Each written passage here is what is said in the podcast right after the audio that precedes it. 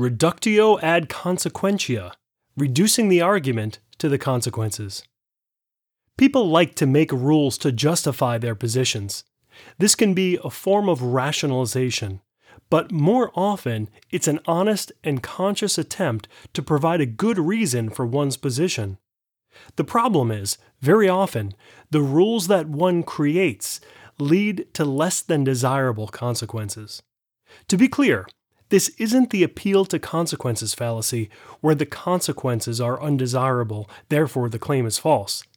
It's the use of a rule to support a position without realizing that the same rule would require the support for other positions not supported, therefore invalidating the rule. Let's look at some examples. Person 1. Abortion is not wrong because the fetus is not conscious. Person number 2. Does that mean that we can terminate the lives of people who are unconscious due to dehydration or too much alcohol? Person 1 made a rule as to why abortion is not wrong. Person 2 pointed out that by using the same rule, we could be forced to come to an undesirable conclusion that it's okay to terminate the lives of people who drink too much. Person 1 can clarify the rule to make it more specific, perhaps I meant that terminating the life is acceptable because the fetus was never conscious. What person 1 cannot do, while claiming to be acting rationally, is stand by their rule and deny the consequences of applying that same rule to other situations. Let's look at another example.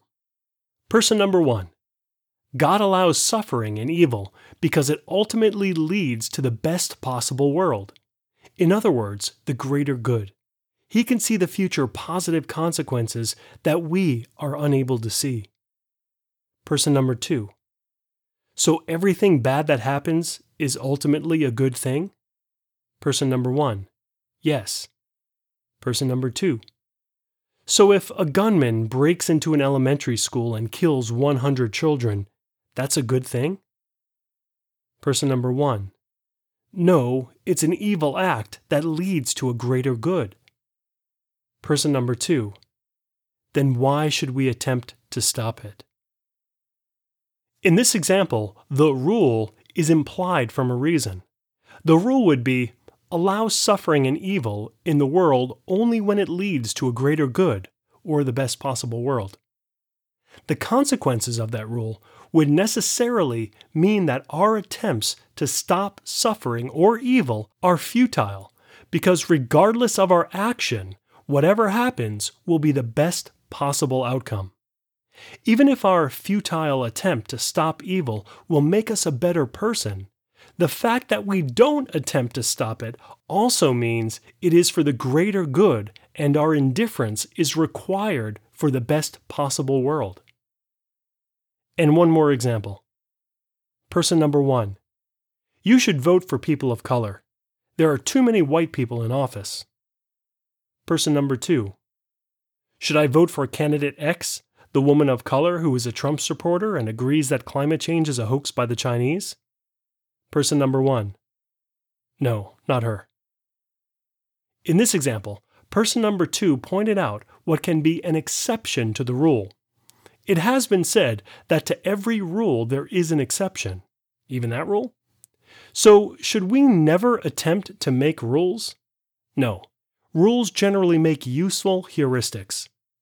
The point of reductio ad consequentia is to demonstrate that the rule being made is problematic and at worst invalid.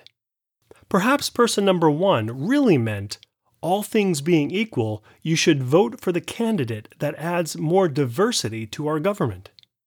This is a much more nuanced and reasonable position than the simple rule to vote for people of color. As more exceptions are added to rules, the less useful and more invalid the rule becomes.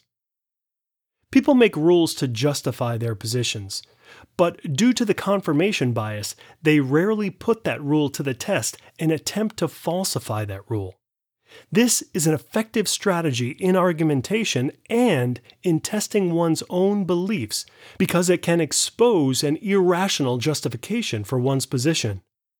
If one's accepted rule can no longer be used, they will attempt to come up with a replacement, which can lead to a different stance on one's position.